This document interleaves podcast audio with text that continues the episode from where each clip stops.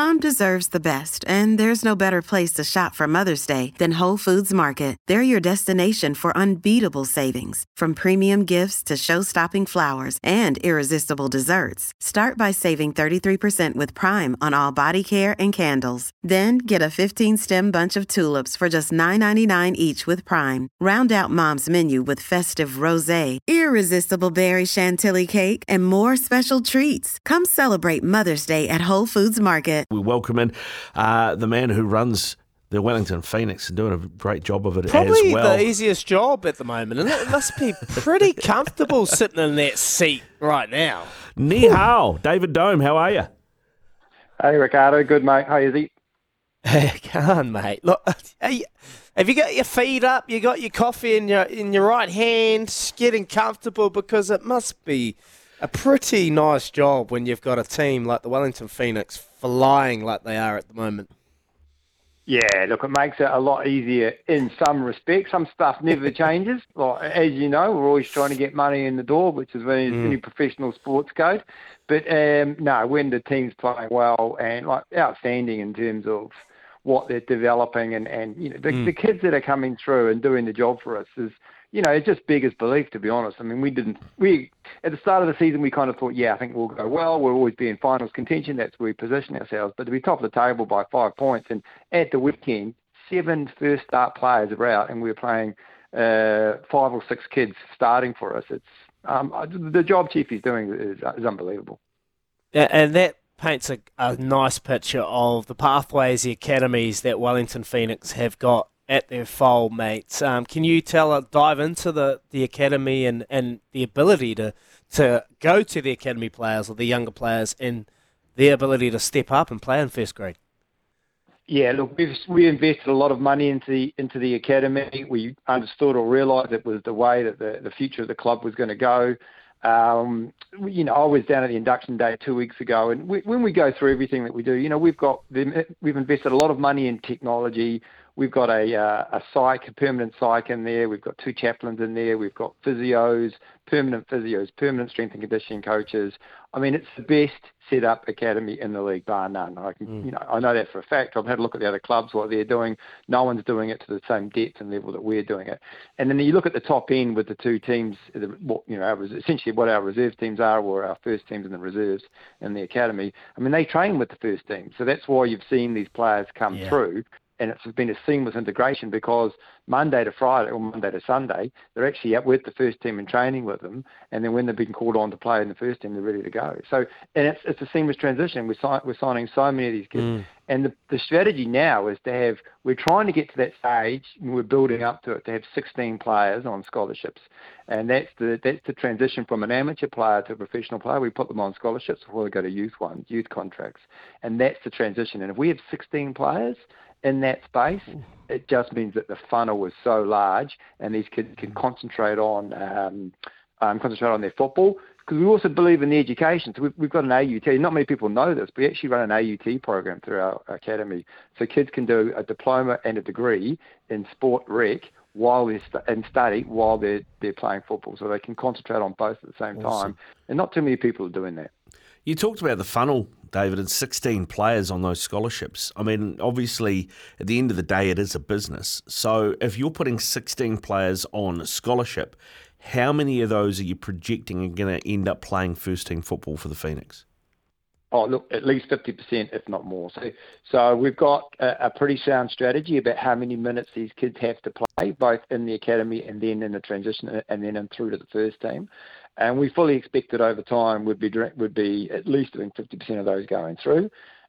but if they're not playing for us, uh, we fully expect them to go to either the United States on a scholarship or to other clubs around the world. And you know, we, we did that thing with with uh, Tianjin Tiger yesterday. We announced that we're we're currently underway on a couple more MOUs or agreements with a couple other clubs in Europe, which you know, all things being considered, we should announce in the next couple of weeks. And these are pathways for players. So necessarily, if they don't come to us, we'll find other spots for them. Like I say, whether that's into the United States on scholarship. We've got Willem Ibbins, who used to be in our academy a couple of years ago, is at Harvard University on a full scholarship. And we've got other kids all around the United States on scholarships who've come through the academy. We didn't think they were quite right for us. but it made sense to put them in transit in, into another process or another another career path into the United States. So, and now we want to open up the pathways to go into Europe through these other uh, um, associations or potentially into China. So, look, we're, we're, we're fully into the development of the youth players and we're looking at different uh, options and channels just to make sure that we cover all the bases for them. Now, you mentioned uh, Tianjin uh, Tiger. I think it's a Tianjin Tiger is a sister city friendship that was uh, signed yesterday. Uh, you're going to have a game every season against them, um, alternate either here or, or in China. Um, and you've talked about working out some memorandums of understanding with other clubs in Europe. Is this a reaction to what's coming in Auckland, given the way that Bill Foley set up his with Bournemouth and Lorient and Hibernian, etc.? Not, not really. It was always our sort of plan. Was uh, the strategy always had to have these linkages, and we've had mostly informal linkages with other clubs around the world to date. And as we've sort of grown out the academy and we've got more and more kids coming through it, both boys and girls, you know, it became clear that we needed to find other channels to for them besides, you know, the Wellington Phoenix first team. So we thought, well, we could do it informally or we could do it more formally with the MOUs. And so started exploring, oh, you know, being part of a, a FIFA course over the last about 18 months. We meet a lot of clubs from all around the world. And uh, just the connections you make have been really, really useful. And so as part of that, you know, I've got partner, you know, started up you know, friendships really, or football friendships with a number of clubs around the world, and then it sort of just morphed into, well, why don't we make this something more formal into the MOU? And uh, yeah, it's good for both ways. It's not just our players going there, but I'm also keen to make sure we keep at the, the leading edge of player development. So have the coaches come down to Wellington. You know, we've got, like I say, a world-class academy development system, and our NZCIS, the the upper high performance unit is, is unbelievable. And so most of the, I've brought people from all around the world down to NZCIS to have a look at it, and they're astounded by it, including people from FIFA. Um, and so people are now looking at us going, actually, that's not a bad alternative. you know, go down to New Zealand, train down there, and maybe bring some teams down and play some games and start NZCIS. Well, I think some teams in New Zealand are uh, starting to take notice too. Maybe a, an All Blacks outfit that uh, love to be based in those fantastic facilities there, David. Hey, uh, success brings provides opportunity. And now you're having, with the recent run of success on the field, has there been a lot of opportunities commercially from partners that want to be a part of the Wellington Phoenix? Have you had noticed a shift in that? We, we've we've always had we've always been lucky in that we've had a number of really good blue chip partners. If you look at our front of shirt, you know Spark and Oppo, mm. these are you know, significant international companies, and Spark's the largest telco in New Zealand. You know, in our history, we've had Sony and, and Huawei, and we've got a really good yep. suite of partners now. Um, you know, Chemist Warehouse is massive. We've got Gazley down here in Wellington, who's our, our automotive partner. No, really, we have oh, really, Miles, really eh? good partners. oh, Miles is fantastic. I mean, what a supporter of local sport Miles Gazley is uh, down here in this yep. part of the world. And you know, him and his team have been fantastic. Every time we bring in a player, like we bring in Youstin Salas from Costa Rica, and of course, when you bring in a foreign player, you can't expect him to buy a car if he's here for three months. So we, every time he, he comes down, I've got to ring up Aaron, who's one of Miles' um, employee offsiders, and say, "Oh, Aaron, mate, we need another car. We've got another player coming in. What can you do?" And you know, they're just so good and so accommodating, and and it's little things like that which make a huge difference mm. to these players. And like Youstin came on on Monday uh, on Sunday night against Macarthur, and he looked like he'd been here for like six months or, or a year. He just played mm. so well, and a lot of that is the good work that you know Gilly Shaun Gill does as a director of football and getting the players settled very quickly, and that includes things like you know we sort out his accommodation. His family's on his way, so we sort out a house, sort out a car, and all that sort of stuff. But yeah, so the corporate partners are, are really important to us, and we're we're pretty lucky. It's uh, we're always uh, we're mm. always looking for more. There's always spots, and especially in the academy, there's plenty of opportunities, commercial opportunities in there, and um, yeah, we're, we're ticking away like that. But you know, as a general rule, we're, we're pretty good in that space. But like I say, it's it's it's a, it's for us it's like it's continuing to build that that community um, partnerships to sort of make sure we've got plenty of people coming to the games which to me seems to be the big upside of the moment you know, we had what uh, twelve thousand for the uh, Mariners game on Waitangi, and that was that was a good crowd for us, and that was a nice little made a little bit of money on that game. When normally we would lose money, but we're looking at Eden Park on the 16th of March, and pre-sales are excellent for that. That you know we've almost sold out of gold seats already. Auckland for some reason likes its gold seats, so we set up pretty quick. Um, but that could potentially be a 20,000 crowd at Eden Park, and you know against Sydney FC and um, the return of Ufuk Talay, that could be a massive game for us. What can you tell us? Oh, mate, love it that Wellington Phoenix are, are, spreading their wings, and we saw their success from the NRL when they come, to, or the Warriors, in fact, when they come to Christchurch, sold out the stadium here. So, with the momentum that you're creating, I'm sure you're going to sell out plenty around the, the country. But scholarships, you spoke about that. When I asked you about the contract for Chiefy, for uh, Italiano, the, the head coach, mate. I read an article that he potentially wants to go pursue a job in, in law I'm like, mate, you do not go, need to go pursue a job in law. You are fine and settled there at Wellington Phoenix. What's what's the go there? Yeah, so he, he's got a couple of years. He's got at least another year on his contract here. But you're absolutely right. I mean, we've been. I mean, we because Chiefy was Ufi's uh, assistant coach. We already knew the quality yeah. of the individual when when he was with us. So we thought that was a solid transition um, to appoint him to head coach. But been just thrilled with how well he's gone, how well he's led that team and that squad in some pretty challenging circumstances with a number of players we lost in the off season. But you know, the way he's he's put faith in the young players and the way he's coached them and brought them through, it's been fantastic. I agree with you. I think he'd be wasted in law. I think he's he's got a real talent for he's got a real talent for coaching. And if you look at coaches now, I mean, in 10, 15 years ago, it was hard for uh, coaches out of this part of the world New, New Zealand especially, but even in Australia. But now you look at you know Australian coaches around the world, they're they're, they're respected. You know, got Ange Postecoglou at Spurs is doing an amazing job. You, you've got you've got coaches uh, like Muscat up in, in Japan. They've been in China. You know, Australian coaches are now regarded, and so I think Chiefy is an is a Australian slash New Zealand coach. I think he will he'll have an opportunity in due course once he's won the league with us, of course. He'll he'll be noted and and hopefully he will be, um, you know, in maybe a couple of years' time after he's won the league with us, he can move on to bigger and better things in the same way as a lot of our players do. Um, and he'll go on to bigger things. But he's he's he's got talent. Yeah, I, I can't see him going back to law. To be honest, I think he's got a real talent for, for coaching. Just tell him if he needs to scratch that itch, he can be in charge of I don't know, player contracts or something. You know, just kind of keep them, keep him, keep him happy, keep them happy, mate. Hey, hey, uh, now you got at least one new club joining the league next season, um, and we've had Brisbane, Newcastle, and Perth having ownership issues. Are you confident mm. that the league uh, and the current model is sustainable and heading in the in the right direction? Oh yeah, no, that's. I mean, we're going through a little bit of a transition from you know APL has now been in charge for two two years, three years, something like that. Um, with that, we we had the, the, the, cash injection from from Silver Lake as well, same as the rugby guys did.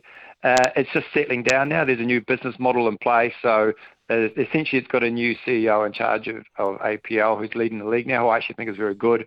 Um, and I think you know the fact that Bill Foley bought an Auckland franchise for 20 million does you know it is a vote of confidence. Mm. Um, and I think you know whether it's going in the right it's going in the right direction. I think Auckland will be good for the game in this country and and for the league in general. Um, and before too long, I mean Perth's been in, in a bit of trouble for a while. Uh, the, the, previous owner ran into some issues, you know, just with cash flow, that sort of stuff. I think the new guy coming in looks solid. Um, Brisbane settled down now. They've got a couple of like ex-players now in charge there. They seem, uh, you know, pretty solid as well. And, and they're looking for a couple more expansions, maybe a, a Canberra team, which should be, you know, which should be, which should be decent for, for Wellington in terms of a. We have an existing relationship in terms of the city with Canberra, so that could work quite nicely. Look, I think it's in a good, I think it's in a good place, and you know, football is, is definitely still growing in, in Australia and New Zealand. It's a massive opportunity because in both countries it's a large participation sport. We just got to activate those those those uh, participants into, into fans for, for both us and Auckland. But you know, I think I can't wait to see have Auckland start and have that derby in, in, in Wellington and in Auckland. And uh, to be honest, having another team on our side um, as we as we sort of come up against a number of challenges that always follows uh, you know faces New Zealand teams in these comps, it'll be useful for us, I think. David, just going to take right here quickly just before we let you go. I, I want to ask you: do, do you feel like the Wellington Phoenix? Are getting the coverage and respect that they're probably starting to earn or may have earned right now? I think it, I think it's been slow, is he? To be honest, I mean we've mm. been we're now eight nine weeks top of the A League, and uh, mm. it's happening in Wellington. There's a buzz down here. People talk about it. I mean, obviously I get stopped all the time and ask questions and all that sort of stuff. But you know there is you know, friends of friends of friends are now asking. I met someone in, uh, the other day who said, look, she never follows football, but she knows what's happening with the Wellington Phoenix this year. Mm. There is definitely it's happening in Wellington. You can't get 12,000 to Sky uh, this is a bit of a buzz going around. It's a bit slow to take up to the uptake in other uh, other parts of the country, especially in Auckland, where the majority of the, of the sports media is. So it's good talking to you guys because it sort of helps us spread our, our wings into slightly different areas. Um, and I think it's happening down in Christchurch. I mean, we're looking at, at Christchurch for uh, games in the future. Izzy, I think Christchurch will be fantastic. I think you know the Warriors, you know, had a fantastic game down there at the weekend, and we're really excited about um, the Canterbury region. We get a lot of players out of Christchurch and Canterbury, so we're looking at, especially in the women's space, so we're looking at maybe a, relationship with those guys down there once Auckland comes on board. So look, it's building. It's no doubt. Uh, you mm. can feel it. Um, and I think the, the, it's starting to build in, in Auckland as well, which is a big market for us as we lead into the 16th of March against Sydney at Eden Park. Yeah, oh mate, looking forward yeah. to that. Uh, should be a great game. David, thanks very much for your time this morning, mate. Um, always, thanks, guys. Appreciate always good it, yeah. to chat. Go well, and uh, best of luck uh, running into the uh, business end, eh? Yeah. yeah. thanks, boys. Cheers. Here we go. David Dome with us, uh, the big boss man from uh, the Wellington Phoenix. He talks well too, doesn't he? He's, he's, he's, yeah. good, he's a good spokesman for that club. Yeah, he's a great spokesman, and um, yeah, just love the conversation about the facilities there in Wellington, and a lot of teams taking notice, and and uh, you know particularly looking to use that in, in the future, and, and just kind of like the organisation as a whole, you know, starting from the grassroots right through to the first grade team. How the trans like the academy players are getting a taste of what it's like to be a fully professional player, putting themselves in those pressure moments. So when they have to make that leap, it isn't a scary uh, uh, prospect. So, mate, it was an awesome conversation uh, with, with David. Yeah, it was, I mean, it's interesting we talked pathways there and, and, what you were talking about that academy. You know, I mean, it's hmm. obviously mm. it's, it's still new and it's just starting to really produce. But that team that played Macarthur on the weekend, there were a bunch mm. of injuries, right? So they had about five players out who would probably be normal starters. Eight, if you include Kosta Barbarouses, who, who came through the system years and years ago, but eight of the starting 11 are homegrown products for that Wellington team.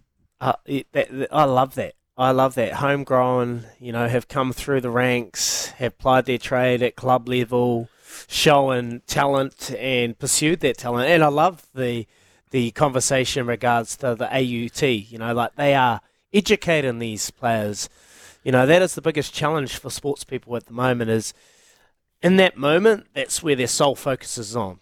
Being becoming the best in the world at that best uh, at that period of time. But you can lose sight of that. They are setting them up for beyond the football field, and that shows the kind of nature and, and, the work ethic of, of an organisation. And David Dome and the Wellington Phoenix have that in news in it.